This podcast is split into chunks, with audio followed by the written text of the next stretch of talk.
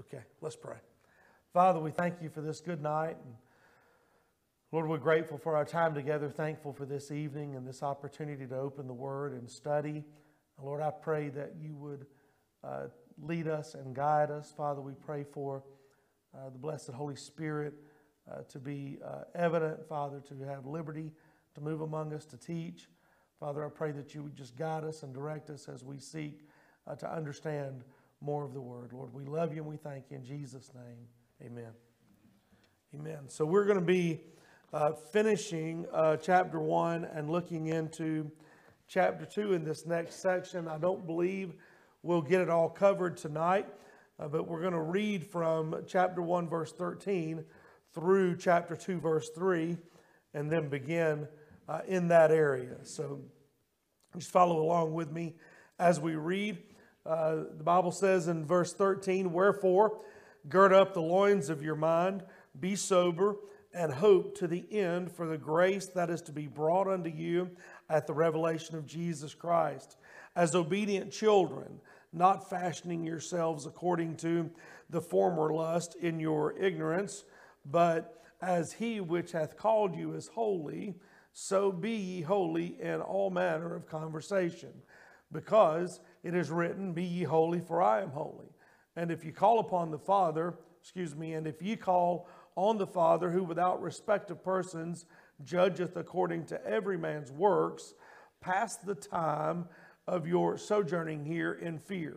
For as much as you know that you were not redeemed with corruptible things as silver and gold from your uh, vain conversation received by tradition from your fathers but it was with the precious blood of Christ, as of a lamb without blemish and without spot, who verily was foreordained before the foundation of the world, but was manifest in these last times for you, who by him do believe in God that raised him up from the dead and gave him glory that your faith and hope might be in God. Seeing you have purified your souls in observing, excuse me, obeying the truth through the Spirit unto unfeigned love of the brethren. See that you love one another with a pure heart fervently, being born again, not of corruptible seed, but of incorruptible, by the word of God, which liveth and abideth forever. For all flesh is as grass, and all the glory of man as the flower of grass. The grass withereth, and the flower thereof falleth away. But the word of the Lord endureth forever. And this is the word which the gospel, which by the gospel is preached unto you. Wherefore, laying aside all malice and all guile and hypocrisies and envies and all evil speakings, as newborn babes, desiring the sincere milk of the word, that ye may grow thereby, if so be that ye have tasted that the Lord is gracious. Struggling with my voice tonight, so forgive me. Uh, these uh, verses all go together. We are looking at or considering the conduct of the begotten again, the conduct of the born again, the conduct of the saved. The Apostle Peter, in chapter 1, having introduced uh, himself and his congregation and congregation and having shared their credentials as, uh, as well as providing a look into the character of the new birth, begins here in verse 13, and he is considering conduct, the conduct of those born again. This passage lends itself to instruction in Christian living, as does much of 1st and 2nd Peter. If you were to, I don't recommend this by the way, uh, if you were to Google search this passage, the sermon titles that you would see uh, covering this passage uh, would reference living holy, uh, practicing holiness, living a resurrection life, living a new life, uh, how to walk in dark times, uh, giving yourself to God, living as an exile, uh, these are the types of topics that are dealt with in this passage.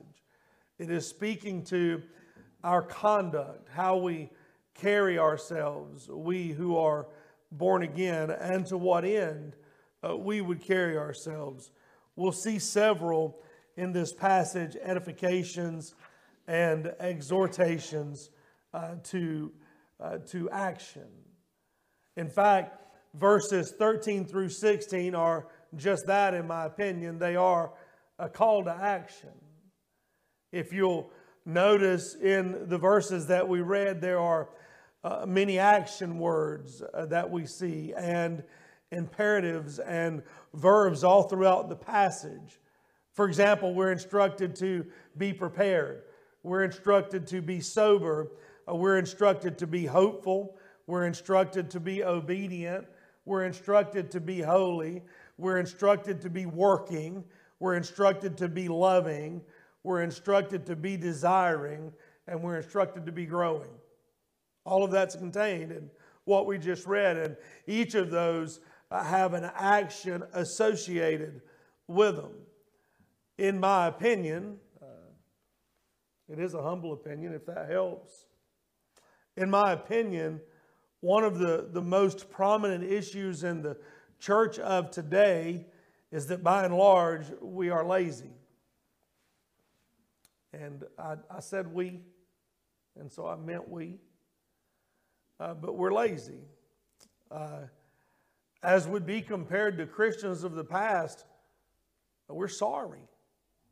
Just be quite honest with you. Uh, we're, we're not busy doing or being or loving or growing. We're just kind of, we're just kind of here. We, we might be busy in our professional life if, if we're not ministry. Uh, even if we are ministry, that there's two different sides of that coin.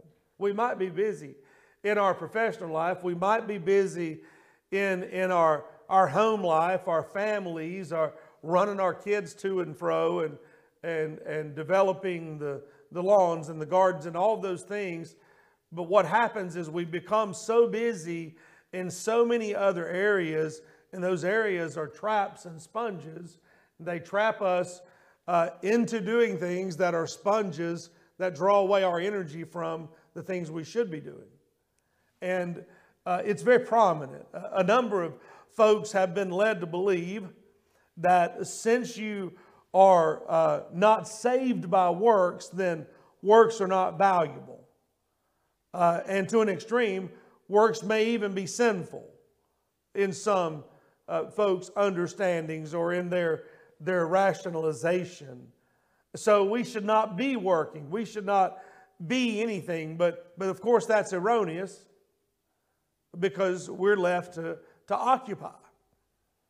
Uh, that word, occupy till he comes, I mean, that's that we read that in, in some of the, the parables uh, but we, we also comprehend that's how we've been left here as stewards of a vineyard, or however you want to uh, picture that. And, and so we're to be busy about the Father's work. That's what occupy means. And, and we have this, this idea in the church that, that we, don't, we don't work, we don't need to work, works don't matter. And it is, it's, it's kind of uh, what we were speaking about a little bit on Sunday night in our group when you, uh, when you, when you are driven to retract or recoil from the charismata because you don't want to be associated with the charismatic movement. If you're not careful, the pendulum will swing all the way to the other end, and suddenly you're a dead Baptist church. And, and then you have this same picture of those people who are they're striving to earn their salvation, and we would recoil from that, but we end up with this mindset of, I don't have to do anything. And literally, if we want to talk about literal definitions, you don't have to do anything, but you ought to be drawn to do something. It's a, it's a love relationship. And, and so, uh, it, the, the, the, when correctly understood, uh, this idea of no work is just simply another lie of the flesh. I was thinking as I was uh, putting this introduction together today, can you imagine uh, the results of an individual who worked as diligently at growth in the grace and knowledge of our Savior as they did it their career? Someone who, uh, if you don't want to think about career, uh, maybe that's too close to home. Uh, what about someone who is so uh, uh, concerned and involved in their investments that, that they know everything there is to know about the stocks exchange and, and Wall Street and, and mutuals and, and they just they're just a wealth of knowledge in that area because that's something that is really important to them and they've invested a lot of energy in that area. Or maybe it's someone who is who is focused on retirement and and all they think about is what is how do I accomplish that retirement and will I be ready for retirement? Or maybe it's some other hobby like a golf game or um, you know if it were going to be me and, and, and time allotted and money was there it'd be a car. I mean i could get caught in that trap in a hurry. And just because you have one don't mean you're caught in the trap. But i'm telling you it can turn into a trap. And, and so these hobbies that would come up and, and so when, when you when you think about what would what could result in the church if if the born again believers who claim salvation uh, would would invest that diligently in their Christian growth as they do the other growths in their life, it becomes a, pretty stark picture. I would say this: uh, seeing what I've seen uh, in church and in the ministry for the last uh, 17 years I believe it would be overwhelming. I believe it would be shocking. This is why I believe that. It's because I've witnessed, and I'm confident uh, that, that Doc has as well, and Brother Scott, I've witnessed an individual here and there that does. And they become an epicenter in the church. If we're being honest, and this is not arrogant, this is being honest. I made that transition in my life at about 31 years old. And I went from knowing hardly anything outside of I was a Baptist. And I couldn't have told you why. Probably had something to do with John. I went from that to, in a period of about two years, I didn't want to do nothing but teach, and preach the Word of God. Everybody can't do that. That's not the point. The point is what would happen if we invested ourselves fully? And, and I think that's what Peter is pointing at here. We, we see the, the commands or the call to action, and we see the word uh, to begin with, wherefore in verse 13, wherefore gird up. Uh, that, that in your scriptures may say therefore. Uh, same, same idea. And, and what it is is a connecting word that links what we've already studied to what we're about to read. And in short, uh, since this is what it says since we have a salvation that is complete with a Father, with a fruit, with a faith, a Savior who is our focus, a promise of the future, a history that's been told or foretold to look back on, we should, and then he begins to list these activities. Right, because, of, because of what we've understood so far about our salvation, we should, and the very first thing he says is, gird up the loins of your mind. That's not common uh, phraseology for today, I realize that, but we've all heard it enough, uh, surely in Bible study, to understand what it is. And so, so we, would, we would quite simply think of gird up, we would think of a long garment. Uh, and so when they got ready to move, they would take that garment and tuck it into the girdle or the, the bloomers or the underwear portion so that it would be up and out of the way so they could move freely. Because I don't know about you, but in a floor length gown, I'm a little cumbersome. And so I need to get it out of the way. And so they would tuck that in so they could make their moves. Well, that's basically what Peter is saying uh, about your mind is to gird it up. To, it's the idea of to brace or to, to bolster for action, to, to tuck in, to, to streamline, to tighten up, uh, or to prepare, to think ahead, to study, to be ready. Gird up. That's what he's saying. And we should be ready. Uh, basically, what he's saying is we ought to be ready for whatever comes our way. Now, I want you to think about these things tonight. I'm not in a terrible hurry to get through. I'm okay if we spend all night on this one idea. I want you to think about this idea of whether or not we are ready for whatever comes our way, or have we been ready for everything that comes our way? I'm just going to tell you right now, we haven't been and we're not. I mean, we could just immediately, right off the bat, I could write COVID 19 on the wall and everybody would have to hush.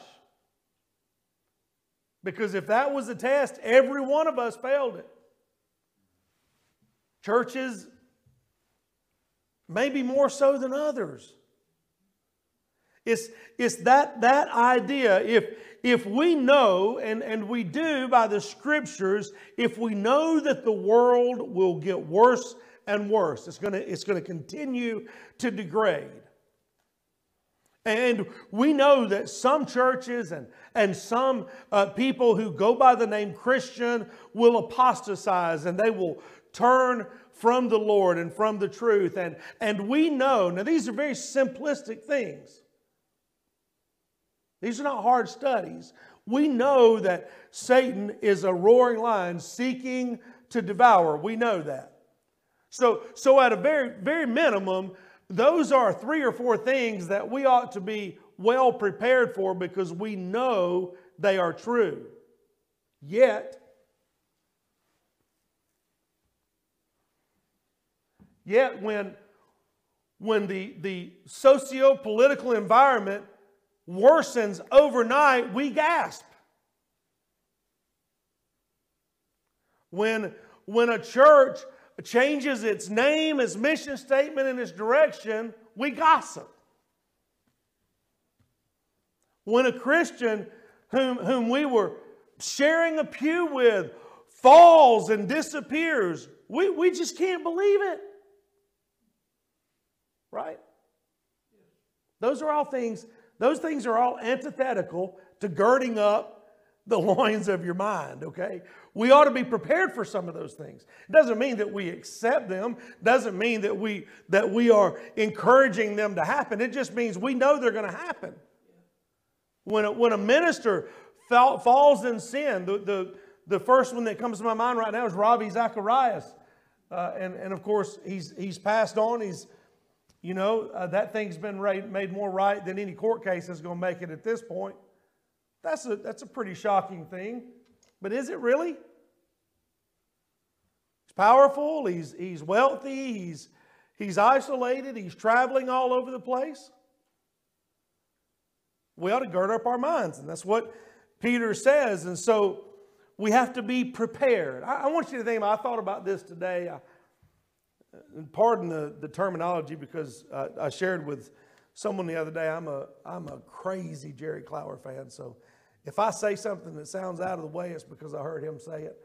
Uh, but you, just imagine a, a young man. He would call him a fine specimen. Just, this, this young man is, is big and he's strong and he wants to play football. And he's never played before. Now, if we were going to take that boy, that, that young man, and put him in football. Now, he, listen, he might be quick off the line. He might have hands like Velcro.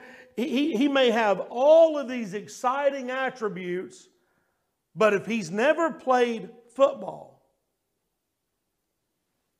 there's a very rude awakening coming if he's not prepared to get hit. Right? He go loping across the middle of the field and some 190 pound linebacker take his head off, probably hurt his feelings. If he wasn't prepared for that. And, and so we take these kids and we, we, we prepare them and we, we make them hit each other. We make them hit dummies and we make them hit the ground and we make them run all over the place. And, and we, we try to make, we say stuff to them like, you got to get mean. And then we get them home and say, why are you so mean? And we, we prepare them and practice them and drill them, and we say to them over and over, listen, you're going to get hit. You got to brace yourself. You have to be prepared to get hit. And then when he gets hit, we say, Get up, that wasn't that bad. That didn't hurt. You're fine, you're good. Right? That's what we do. If you haven't done it yet, when your kid comes along, you will. That's what you do.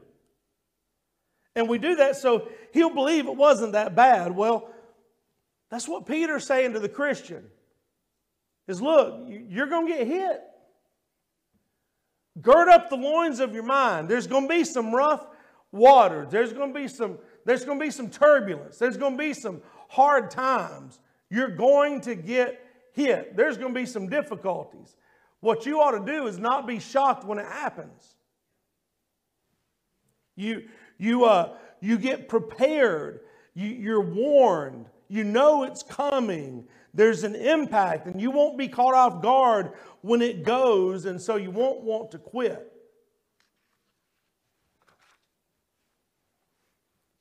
I think about this idea of, of girding up the loins of your mind, this, this idea of tenacity and toughness and preparedness.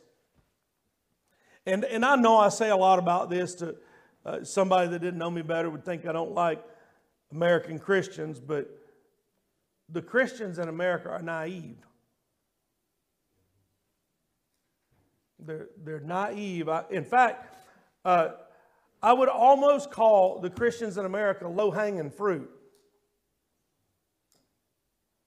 because they're easy to get to. Because they're skirting uh, they're truly skirting religion, not a relationship. They're skirting religion and the world. And they have, or we, I should say, have this mindset that entitles us. Uh, we think we're due some kind of special treatment. And, and I don't want to I don't want to harp on this. I'm just telling you that it's right here in this passage. That we we we are we're guarded when it comes to what we would call our rights or what is fair.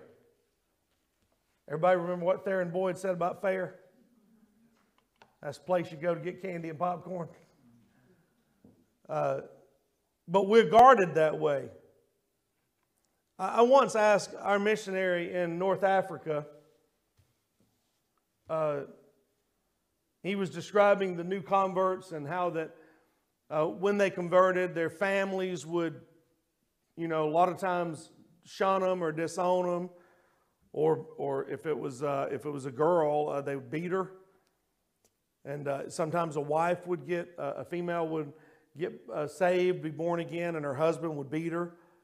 Uh, if, they, if they worked for the wrong person, they might fire them from their job.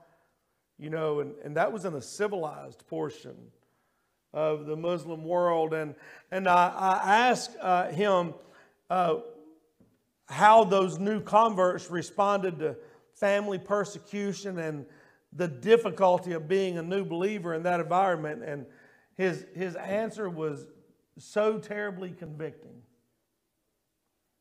He said, Well, they read the New Testament, so they think it's normal. Americans don't. But it is, should be. It, it's that, that picture of you know, uh, I deserve more, or I'm worth more, or that's not fair, or I have my rights. And, and we'll point to we'll point to the Constitution and we'll name amendments and those things are all American and I agree we fought and died for them and I agree that we ought to fight to keep them but they're not Christian. They're not promised of God. They're not part of the they're not part of the salvation uh, experiment. Uh, they're not locked in when you're, when you're born again.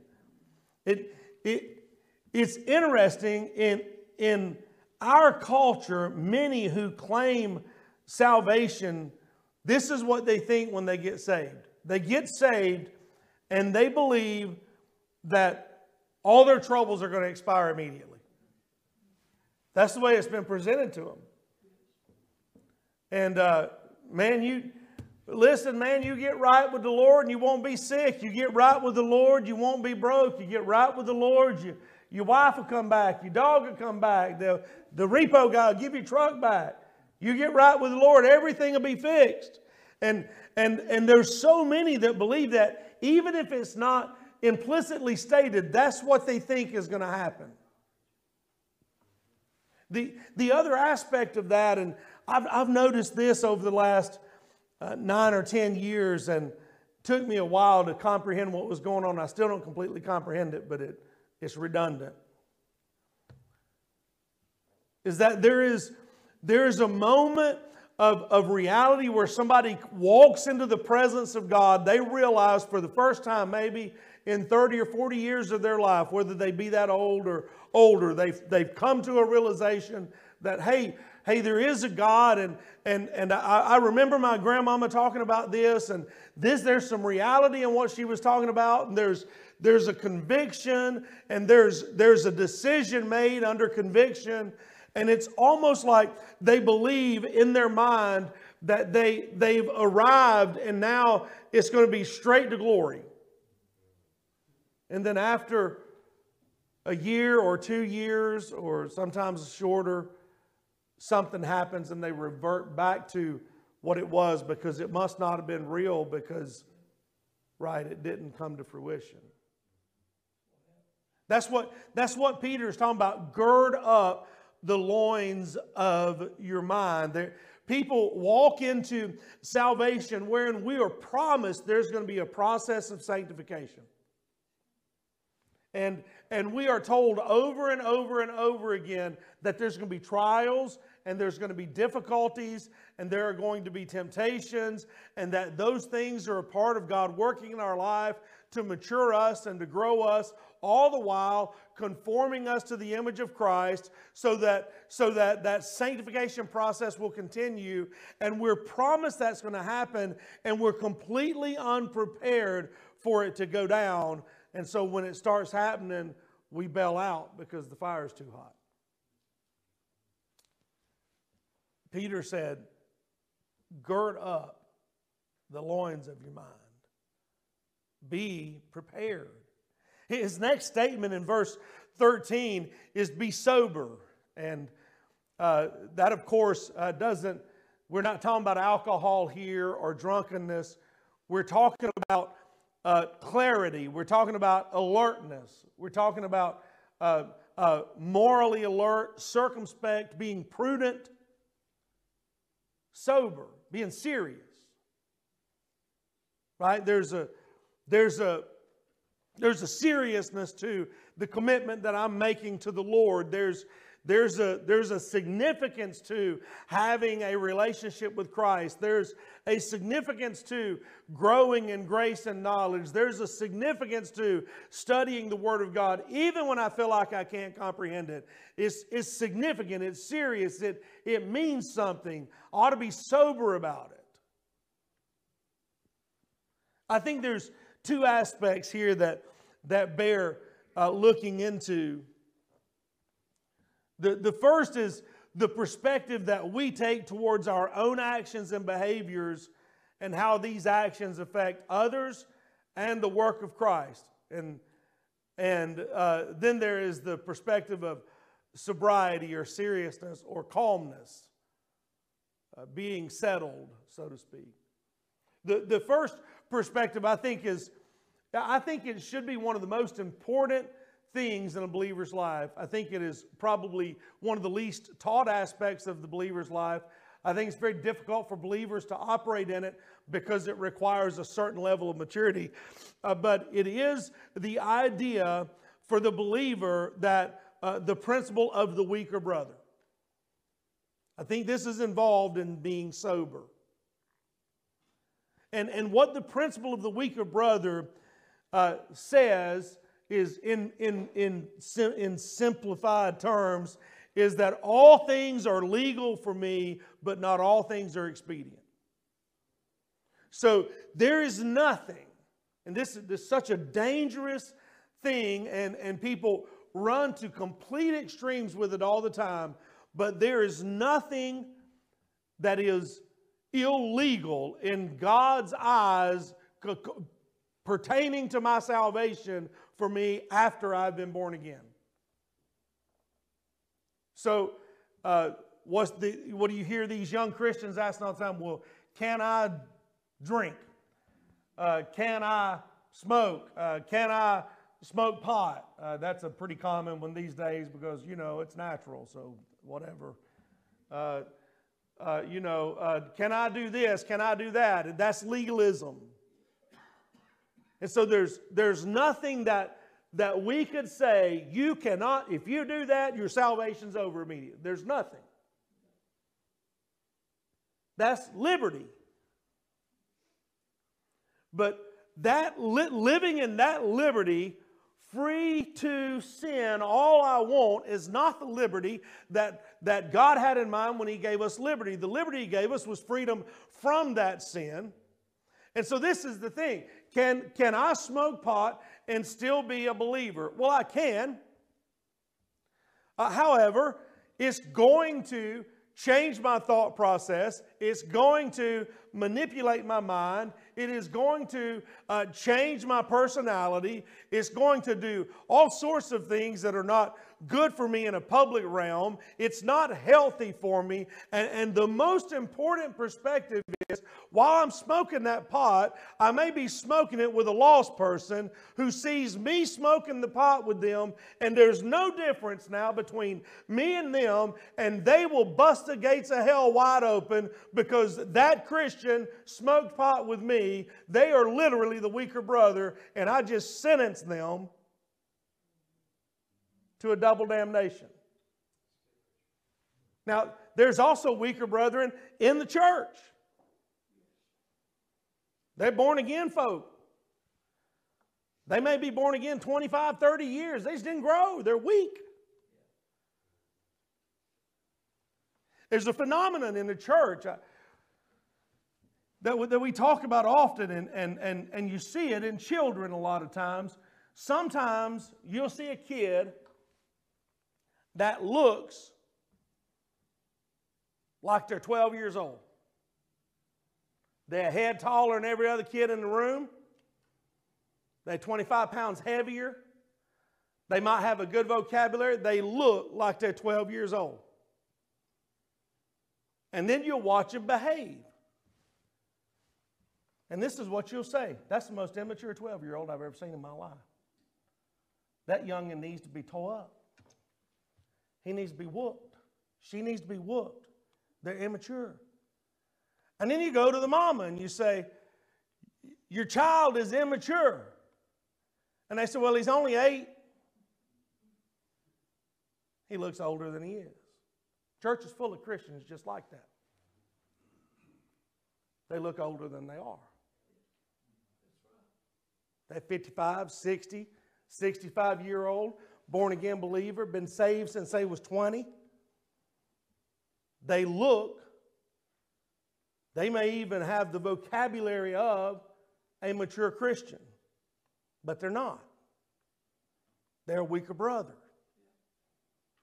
And uh, you, the mature brother, me, the mature brother, maybe I'm having a bad day. Maybe I just decided I don't want to be the mature brother today. Maybe I say something rude to them or, or, or off color.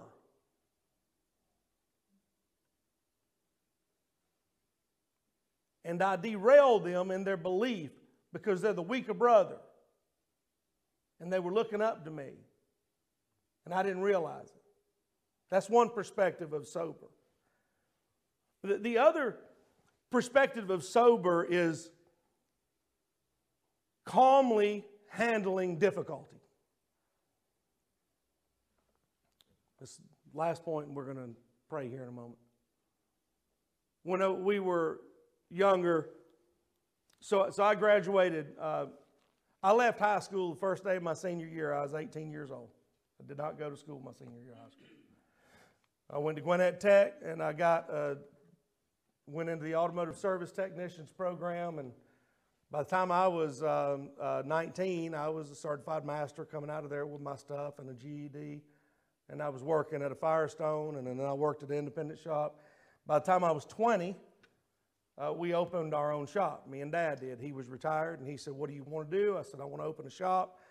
And, and we weren't getting along at the time. We hadn't been talking for a couple of years. He said, "You willing to work with me?" And I said, "Yes, sir." And so we opened a shop together, and uh, we started running uh, that business there, and it went crazy.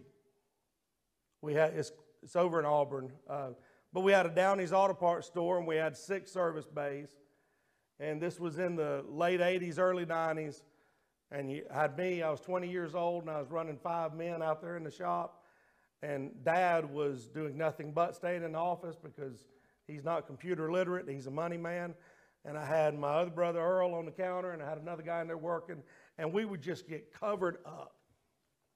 We'd have cars lined up out the driveway and customers lined up out the door. And my dad used to uh, always say, he would call on the intercom out in the shop, and when I answered, he'd say, You got to come in here. It's pandemonium. That's what he used to say. He said it so much that we start we changed the way we said it. We started saying pandemonium and we started making fun of him. But this is where I'm going with this. During those times, some of the guys in the shop would start running around like their head was on fire. And some of the guys in the service counter would start jumping up and down like they didn't have good sense.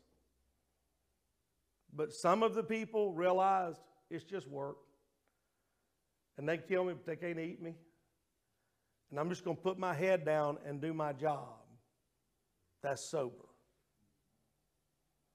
In a Christian life, a lot of times a believer will get under pressure and they start running around like their head's on fire and they start jumping up and down like the world's coming to an end. That's not sober. Peter said, You got to have your, your, your uh, loins girded in your mind, being prepared for whatever comes, and you have to be sober so that when hard times come, difficult things surface. You're not running to and fro. Paul would say, blown about. You're still looking under the Lord, knowing they said this was going to happen. And it's done started happening. So I'm going to hold my water right here and be sober. I thought we would get further than that tonight. Having our minds girded and being sober. We'll look further next week. I would challenge you to read these few verses, underline those words, Look into the truths associated with them and ask yourself ask yourself do you have your mind girded up? Are you prepared for what's coming? Are you sober about accomplishing the work of the Lord? I think it would be pretty amazing if we got a few of us heading in that direction. Let's pray. Father, we thank you for this good night. Thank you, Lord, for your mercies and your grace. Thank you for your truths. Lord, I pray that you'd strengthen us and bless us. Help us, God, as we seek to serve you. Help us, Lord, to be sober, to be serious, to be right minded. Lord, I pray you'd bless and strengthen in Jesus' name. Amen.